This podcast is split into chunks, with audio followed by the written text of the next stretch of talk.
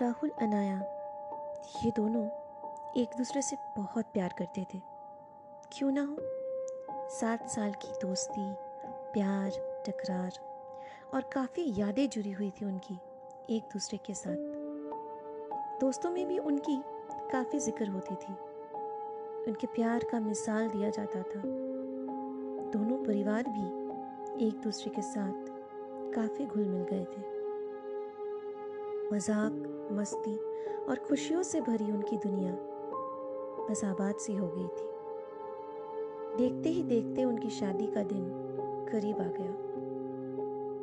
Shopping की लंबी सी list लेकर दोनों शादी के दिन के लिए प्रिपेयर होने लगे और आखिर उनकी शादी हो गई। इसके बाद दो साल गुजर गई। राहुल अब अनाया की यादों को समेटकर बस दिन गुजारता है।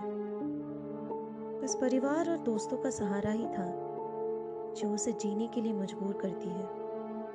पड़ोसी अंकल और आंटी ने काफ़ी ख्याल रखा है उनका। और राहुल का भी। इसी तरह पिछले तीन महीने बिताए हैं राहुल ने। अनाया अब उसके पास नहीं है।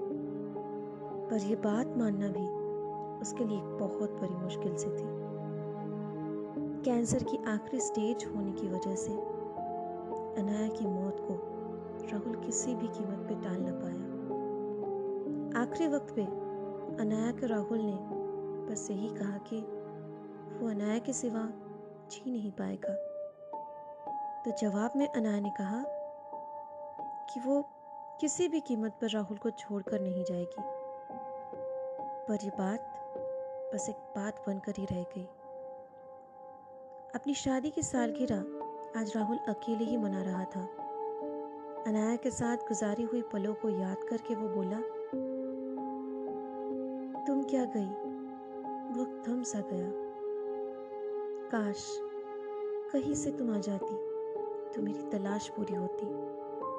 पूरे दिन तुम्हारे इंतज़ार में बैठा रहता हूँ। यूँ लगता है कि अभी कहीं से तुम्हारी आहट सुनाई देगी। और मैं राहुल की बात खत्म होने से पहले ही किचन से कुछ आवाज़ आई।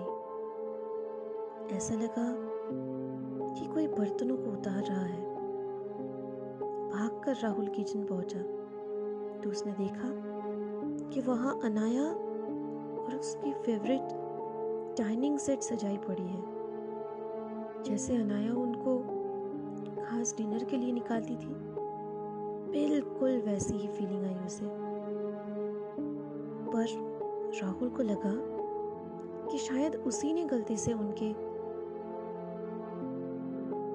इस्तेमाल के लिए निकाला होगा। ये सोचकर वो एक बार फिर मायूस हुआ।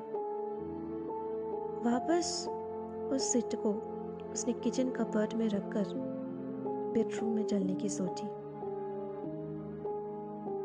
क्योंकि उसे वहाँ से अपना फ़ोन लाना था। आज अनाया के पेरेंट्स को भी फ़ोन करना था। हर दो या तीन दिन में राहुल उन्हें फ़ोन करता था। और आज तो एक खास दिन थी। राहुल फ़ोन लेकर वापस डाइनिंग रूम में पहुँचा। तो उसकी आँखें खुली की खुली रह गई।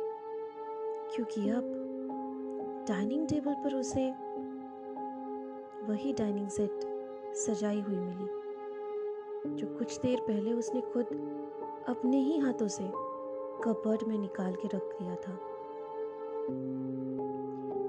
ये वहम नहीं हो सकती, और ना ही राहुल ये बात भूल चुका था कि सेट उसने अभी अभी उसकी जगह पर रख दी थी।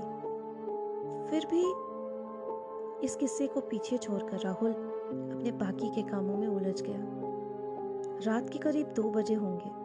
राहुल उठा, ताकि वो पानी पी सके। पर उसे याद आया कि पानी की बोतल वो आज लाना ही भूल गया है। किचन पहुंचकर फ्रिज से पानी पी ही रहा था कि उसे बाथरूम में से एक और आवाज़ सुनाई दी। लेकिन ये आवाज़ नहीं, एक धुन थी। नींद अभी उसकी आँखों से ओझल हो गई, क्योंकि ये धुन, ये गाना अनाया की आवाज़ में ही बाथरूम से सुनाई दे रही थी। वो डर और खुशी एक साथ महसूस करने लगा। खुशी इस बात की थी कि शायद अनाया अपनी मौजूदगी उसे समझाने की कोशिश कर रही थी। पर डर ये भी था कि अनाया अब एक रूह के रूप में वहाँ पे मौजूद होने लगी है। राहुल चुपचाप अपने बिस्तर पे जाकर सो गया और इंतज़ार करने लगा कि कब अनाया भी सब उस कमरे में आए। राहुल सही था, क्योंकि बस अगले ही तीन मिनट के अंदर अंदर अनाया की परफ्यूम की खुशबू से अपनी ही रूम में महसूस हुई। अब करीब एक महीना गुजर चुका है। राहुल और अनाया दोनों के पेरेंट्स ने काफ़ी कोशिश की कि राहुल को इस वहम से बाहर निकाले। डॉक्टरों ने भी कहा कि ये शायद राहुल के इमेजिनेशन है, जो उसे ये यकीन दिलाती है कि अनाया वापस आ चुकी है। इसी दौरान राहुल अपने पुराने दोस्तों से भी मिला। उन्होंने भी समझाया कि राहुल, सच्चाई को मान ले यार। और आखिर, समीर ने भी ये कहा, भाई, तू आगे बढ़ और शादी कर ले। ये सुनते ही राहुल चीख पड़ा। अगर तुम्हें मेरी अनाया से इतनी ही प्रॉब्लम है तो आज के बाद हम दोनों कभी नहीं आएँगे तुमसे मिलने। कभी मन करे तो खुद आ जाना हमारे घर। बस अब चलता हूँ।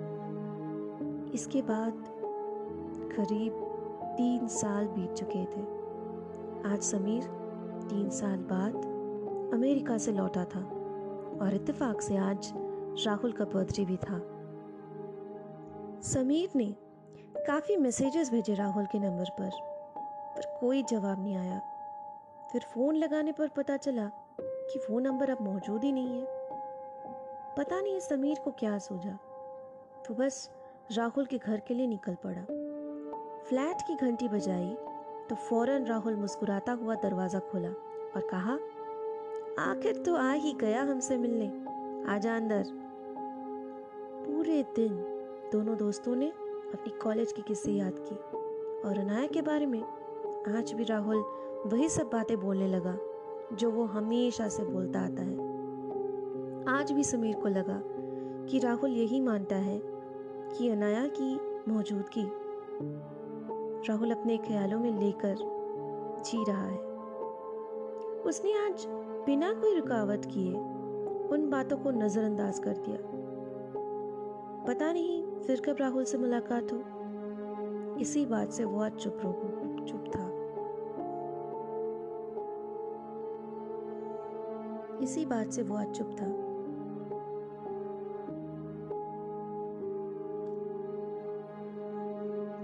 और मन की बात मन में रखकर, राहुल के प्यार को देखकर वो बहुत दुखी हुआ। काश कि सच में अनाया होती और राहुल जो कुछ सोच रहा है, वो सच ही होता। ये सब सोच ही रहा था कि अचानक समीर का दिल बैठ सा गया। उसने देखा कि सामने की चेयर अपने आप हिल रही थी और फिर रुक गई। जैसे कि कोई बैठा हो उस पर राहुल ने अचानक से कहा, क्या अनाया कब से हम दोनों गप्पे लड़ा रहे हैं? और तुम्हें अब फुर्सत मिली? समीर, देख भाई, मैंने कहा था ना कि अनाया मेरे साथ ही है। अनाया, प्लीज़ यार, बहुत भूख लगी है। अब चलो, डाइनिंग प्लेट्स भी सजा दो यार। समीर के सामने एक प्लेट किसी ने खिसक के रख दी। समीर चौका। और उठकर भागने लगा। बिना पीछे मुड़े वो अपनी गाड़ी तक पहुँचा। पर ड्राइवर के सीट पर बैठते ही उसे दिखी उसकी कार की अगली सीट पर रखी हुई गिफ्ट, जो वो राहुल के लिए लाया था।